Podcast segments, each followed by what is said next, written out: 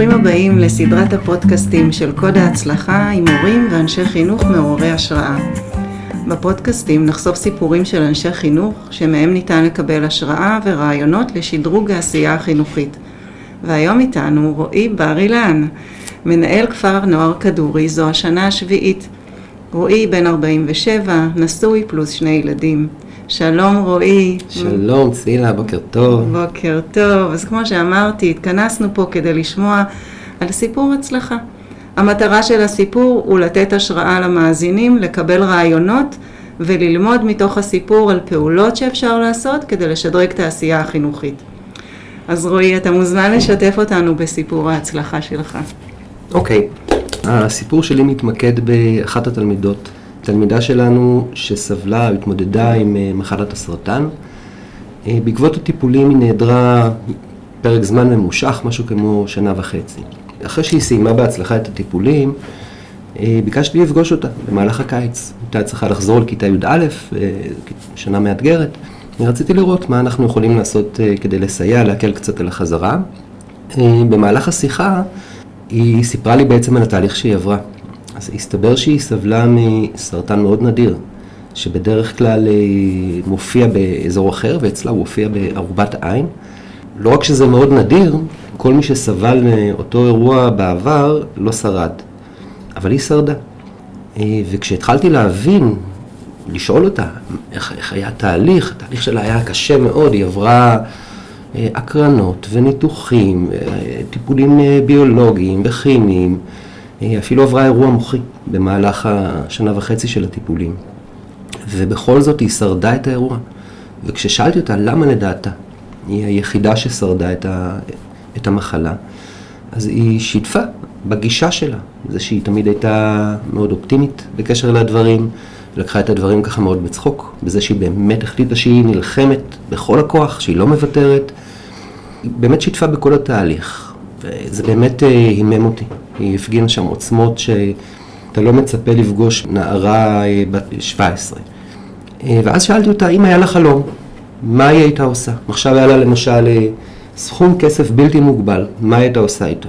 היא ענתה, במהלך המחלה היא הרגישה שיש לה המון תמיכה והמון עזרה, היא גם מאוד שיבחה את בית הספר, שככה נרתם עבורה והכין עבורה תוכניות מיוחדות והשלים לה את כל מה שהיה צריך. אבל היא אמרה שביום שבו היא הוגדרה בריאה, אז למעשה מערכות התמיכה הרגילות מפסיקות לתמוך. אבל היא כנערה, היא, הגוף שלה השתנה בעקבות המחלה והטיפולים, החברתית התרחקה שנה וחצי, היא אמרה, פתאום הרגשתי לבד. אמרתי, איך עכשיו אני חוזרת לחיים שלי עם הפער הזה? והיא הרגישה שאין תמיכה מסודרת ביום שאחרי המחלה. והיא אמרה גם שהיא הכירה איתה במחלקה, ילדים, נערים נוספים שהתמודדו ושלא הגיעו מרקעים מאוד חזקים ותומכים, והבינה שיש שם איזה חסך. אז היא אמרה לי שהחלום שלה זה להקים תוכנית שתסייע לילדים ביום שאחרי המחלה ותתפור להם על פי מידותיהם את התוכנית. עכשיו, זה, זה ממש הפתיע אותי. אני ציפיתי לאיזה לנסוע לחול, להיות בחופשה, משהו, חלום של נערה שסבלה עכשיו קשיים בדרך ככה מאוד מטלטלת. והיא בכל זאת הצליחה להבין מעצמה משהו מאוד לא אנוכי ומאוד בוגר ומרשים. ואז הבנתי שיש לנו פה איזושהי הזדמנות בעצם לתהליך. והחלטנו ליזום מהלך משותף שבאמצעותו אנחנו נגייס כסף ונקים את אותה תוכנית שהיא רוצה. איך עשיתם את זה? מה, מה היה המהלך? מה היו התוכניות, הפעולות שעשיתם שם? כן, אז ישבנו באמת וחשבנו. ואני... אני חשבתי שהתובנות שהגיעה אליהם במהלך ההתמודדות, ואגב שבעקבותיהם היא באמת שרדה משהו שאף אחד לא שרד לפניה, הם, הם, יש בהם ערך גדול. ואז מצאנו מאמן הרצאות שישב איתה במהלך כל הקיץ ועזר לה לבנות הרצאת טד, שממש עשר או חמש עשרה דקות, שמזקקת את הסיפור שלה ומזקקת את התובנות. אז היא בנתה את הרצאת טד הזו, כדי שיהיה סיפור, כדי שנוכל לפרסם באמת את המיזם הזה שלנו, אני לקחתי על עצמי לרוץ מרתון וחצי, שישים ושישה קילומטרים. מה ו... הסיבה שבחרת לעשות את זה? כי נערה, גם נערה שהחלימה מסרטן ומעבירה הרצאה, זה לא סיפור שבפני עצמו יהיה קל מאוד לפרסם אותו. אבל נערה שעברה את כל זה ומנהל של מוסד חינוכי שרץ למען החלום שלה, זה כבר סיפור שיותר קל למכור. יותר קל לספר אותו, יותר קל לפרסם אותו. זאת אומרת, מה הייתה המטרה בעצם? המטרה שלי הייתה בעצם לייצר סיפור שבאמצעותו אנחנו נוכל להגיע לכלי תקשורת, למשל, ולפרסם את המיזם. השאיפה שלנו, אנחנו ישבנו וחשבנו כמה כסף צריך, הגענו למסקנה שצריך בערך מאה אלף שקלים, כדי לעניין תוכנית כזו, או לעניין איזושהי קרן, כשאתה בא לגוף, בסדר, שמטפל בבני נוער שחולים, אתה בא רק עם רעיון, זה לא תמיד ילך, אבל כשאתה בא עם רעיון ונדוניה, אז לפעמים זה כן יעזור. החלטנו על מאה אלף שקלים. עכשיו, בשביל להגיע לאנשים שיהיו מוכנים לתרום למטרה שלנו, אתה צריך שכלי תקשורת יתעניינו בסיפור שלך. אתה צריך שיהיה איזו שיחה מסביב לעניין.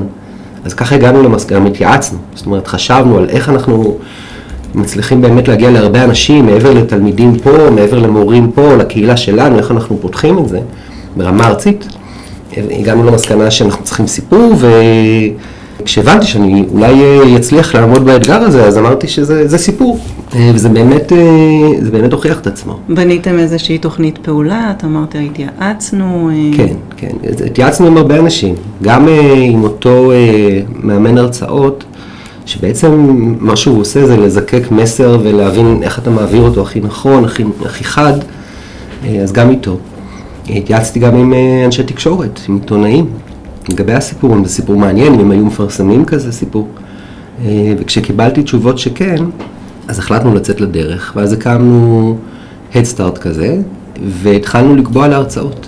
הייתי נוסע איתה ברחבי הארץ, בתי ספר, אנשי הוראה, כל מיני. הגענו אפילו למוסד, היא הרצתה בפני מפקדים של המוסד. וואו. היא הרצתה בפני פלגת לוחמים של הימ"מ, משרד ראש הממשלה. יחידת להב ארבע שלוש, כאילו ממש במות שונות ומגוונות, ובמשך חודשים נסענו והיא הרצתה, ובסוף ההרצאה היינו מפנים להדסטארט שלנו, ומבקשים ממי שרוצה לתמוך, שיתמוך. ואני תוך כדי התהליך גם התחלתי להתאמן, כי זה היה, אף פעם לא רצתי כזה מרחק בעבר, וכלי התקשורת באמת הרימו את, ה, את הכפפה, והסיפור הזה התפרסם בהרבה מאוד כלי תקשורת, והופענו גם בטלוויזיה. ואחרי משהו כמו ארבעה חודשים, השלמנו את הכל. אני גם סיימתי את הריצה, והיא הרצתה עשרות פעמים, והגענו לסכום שרצינו. בתוך הפרויקט הזה, לי היה חלום קטן שלי, כי אמרתי שבסוף הנערה הזו, שבאמת סבלה את כל התהליך הזה, ועוד עכשיו בכזו הצילות חושבת על אחרים, אז מגיע לה גם משהו משל עצמה, וידעתי שמאוד אוהבת את קייטי פרי. אז אני רציתי להטיס אותה להופעה של קייטי פרי. וחלק מהכסף אני יעדתי לזה, גם כתבנו את זה באתגר עצמו, בפרויקט הזה, אז אנשים ידעו שזה הכיוון. אבל כשהגענו לסוף, ורציתי לממש את זה, היא החליטה שלא. היא החליטה שהיא לא רוצה לקחת בדבר הזה, וביקשה להפנות את כל הכסף לפרויקט. באמת עמותת גדולים מהחיים הרימה את הכפפה, והבינה שתהליך התמיכה בילדים ביום שאחרי מחלה, צריך להיות תפור על פי המידות של הילד עצמו, וזה מה שהם עשו, ויש היום כזו תוכנית. שגרמתם לשינוי גם בעמותה עצמה, זאת אומרת, לקחתם רעיון וגרמתם לשינוי גם במקום נוסף, מעבר ל... נכון. שזה היה המטרה בעצם, להגיע לשם כי הם מטפלים, או שלעשות משהו שהוא... תראי, זו, זו הייתה המטרה שלה. המטרות שלי היו אחרות. מה היו המטרות שלך? פעם הראשונה, או במעגל הראשון, כשאני אסתכל על נוי, המטרה שלי הייתה להעמיד אותה על במה, על במות שישקפו לה את הערך האמיתי שלה. ונערה כזו, שהרצתה בפני, אני חושב, לא יהיה מוגזם לומר, אלפים. ובכל הרצאה כזו, היא הייתה מסתיימת בדרך כלל במחיאות כפיים בעמידה. זו מראה מאוד עוצמתית, שאומרת לך מי אתה ומה אתה שווה. אז זה היה המעגל הראשון של המטרות מבחינתי. המעגל השני היה באמת להעביר מסר לאנשי החינוך במוסד שלנו, בכדורי, ולהגיד להם שאם אתם מזהים תלמיד שלכם שיש לו איזשהו צורך, ואתם מצליחים כאנשי חינוך לחשוב על איזשהו תהליך עם ערך פדגוגי, בלתי פורמלי, לא משנה, אז לכו עליו ותעשו אותו. באמת תעשו את הדבר הזה, ופעם שלישית גם עבור התלמידים שלנו. להראות שאתה אומנם לא תמיד בוחר את הקלפים שאתה מקבל, כי נוי לא בחרה לקבל סרטן, אבל אתה כן יכול לבחור איך להגיב אליהם. זאת אומרת, לשאוב כוחות מתוך המקום שלה. נכון. המון, נכון, כוח. נכון, נכון. התובנות שהיא הגיעה אליהם, וזה שהיא נשארה תמיד אופטימית בקשר למאבק, לא התעטפה בעצב או ברחמים עצמיים, היא שילבה הומור במהלך כל הדבר הזה, כל הטיפולים, כל הקשיים, כל האשפוזים, כל הזמן שילבה הומור, וגם לא ויתרה. הייתה נחושה מאוד לנצח את המאבק הזה. שאלה באמת לקחים נכונים. לדעת, החיים מזמנים לכולנו הפתעות ומצבים ובורות ומכות, ומה אדם בוחר לעשות עם הקלף שהוא קיבל, זה העדות הכי הכי אמיתית ונכונה וטובה על מי הוא.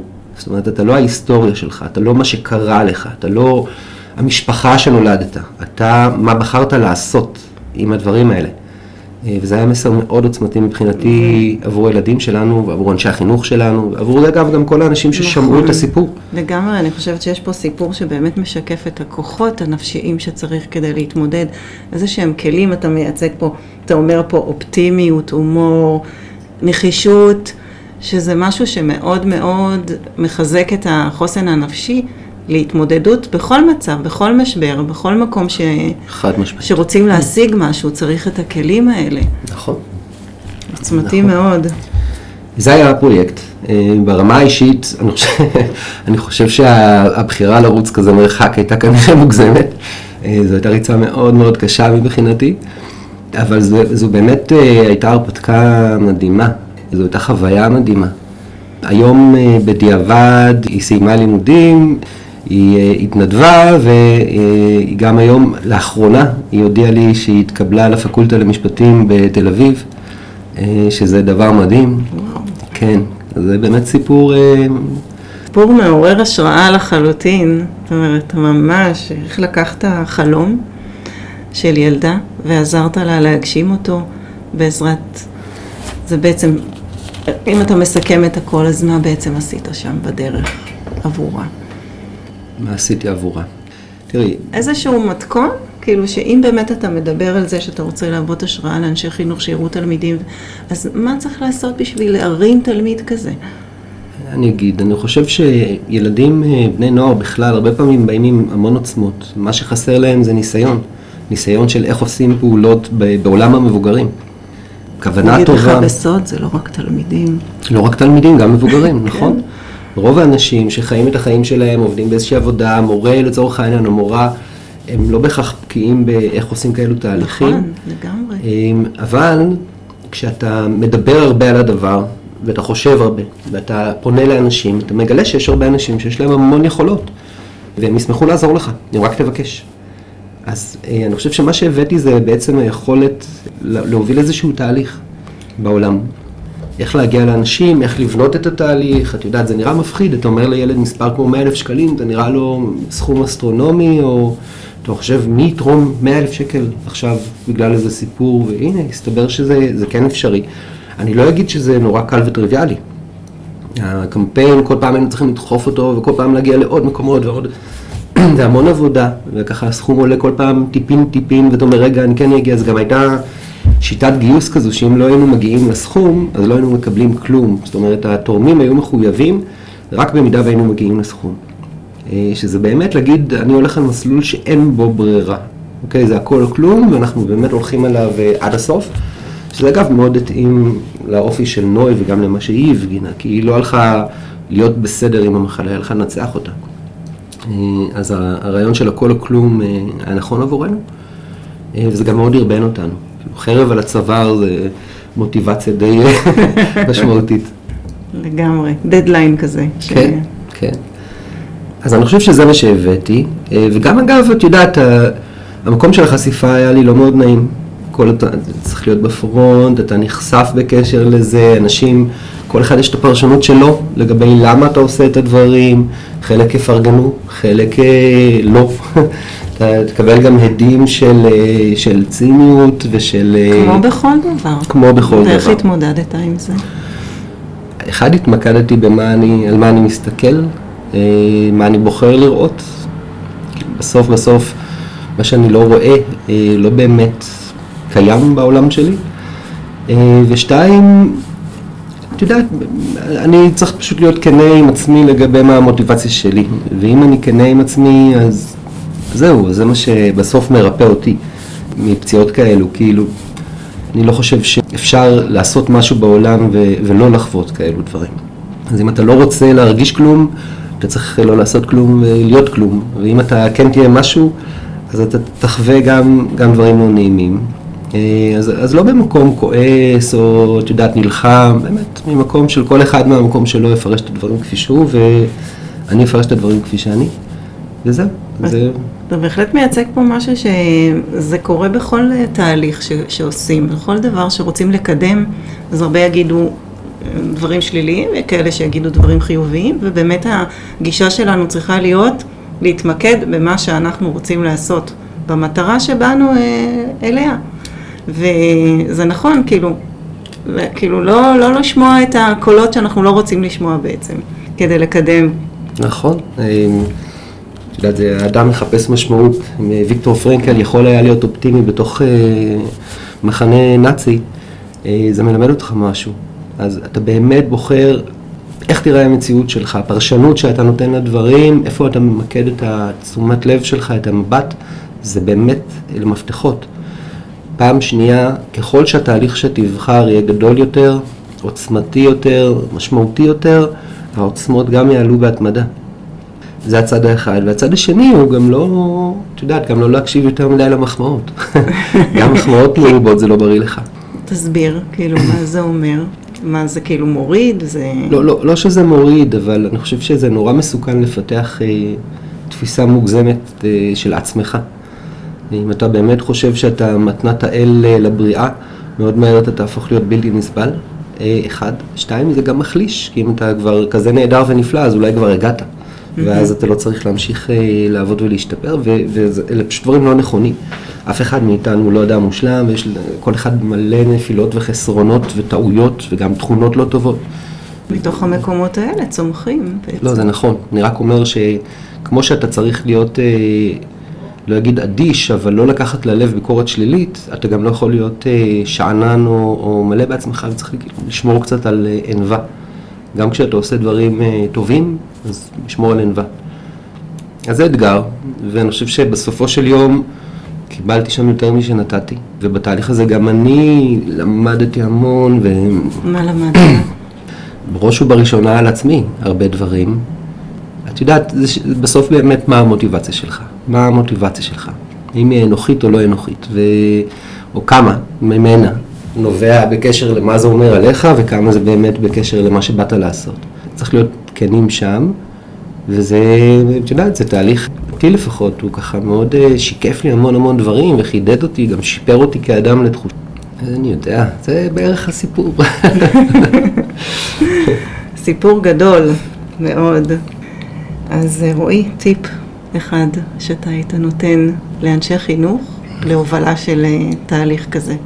אני חושב שאם אנחנו שוקעים יותר מדי במה לא בסדר, ויש דברים שהם לא בסדר, תמיד היו אגב, תמיד להערכתי גם יהיו, המסלול שבחרנו כאן שחינוך יהפוך להיות די בלתי נסבל ומריר, והוא לא יעשה טוב לא לנו ולא לילדים, אז, אז באמת למקד את תשומת לב בחצי הכוס המלאה, ובהצלחות הקטנות שלך והגדולות שלך, ובאושר שאתה מקבל מזה, ולא לשקוע, לא לשקוע, אתה לא יכול לפתור בעיה מתוך הבעיה. אתה יכול לתת לה הרבה פחות משקל כשהמיינד שלך נמצא במקומות עם האור. אז, אז זה הטיפ שלי. הטיפ שלי הוא לא להתעלם מבעיות, כן? אנחנו לא צריכים לתמון את הראש בחול, אבל, אבל לא לחיות שם, לא לחיות בתוך הדבר הזה. וגם אם עכשיו נדרשת או בחרת להתעסק עם איזה משהו כזה לא נעים, לתחום את זה. כשסיימת להתמודד עם זה, אה, תעצור את זה. אז רועי, תודה רבה לך על השיתוף ועל הסיפור מעורר ההשראה הזה. שמחתי, צילה, תודה רבה. ואנחנו נשתמע בפודקאסט הבא. בשמחה.